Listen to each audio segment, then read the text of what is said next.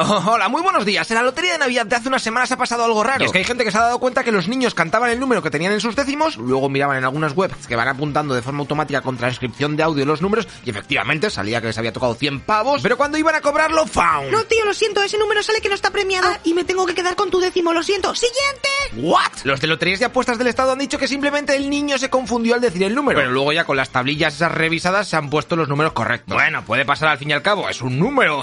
no, porque unos abogados han analizado todos los números que han dicho los chavales aquel día en directo y los que luego han salido en la lista oficial y ¡pumba! No es un número mal, sino nada más y nada menos que 56 de las 1807 bolas que sacaron. ¡Oh, mama! Un 3% de error en un sorteo que mueve tanta pasta, es algo bastante serio. claro, piénsalo. Mucha gente busca en las webs no oficiales si le ha tocado, sale que no, rompen el décimo, mientras que sí que estaba premiado. Así que si hacemos cálculos, de cada número hay 1720 décimos por 56 fails, y luego como a cada boleto le tocaba 100 pavos, pues casi 10 millones de euros de nada. Si lo piensas, es un plan perfecto para estafar dinero. Ya que no te dejan a borrachos, pones a niños a cantar los números, a luego echarles la culpa. Después, en ningún momento el público ve las bolas que sacan. No, es que es un formato así en plan vintage por la tradición. Y ale, arreglado. De todas maneras, no es la primera vez que pasan cosas turbias en este sorteo con formato del Pleistoceno. Mira, en 2019 se cayó una bola al suelo. La recoge este tío de aquí y luego se la teletransporta a la mano de otro trabajador que aparece en la nada y se la da al encargado de meter la manguera. Después este tío de una formato marronera y cutre la mete dentro del bombo. ¡It's magic! En otro año, en el 87, a una de las niñas se le pasó por alto nada más y nada menos que cantar el gordo. Y el funcionario de la mesa tuvo que ser el que parase el sorteo para decirlo. Man. Errores de este estilo en donde los pobres chavales la lían parda, ¡puh! Hay para aburrir. Pero la verdadera pregunta,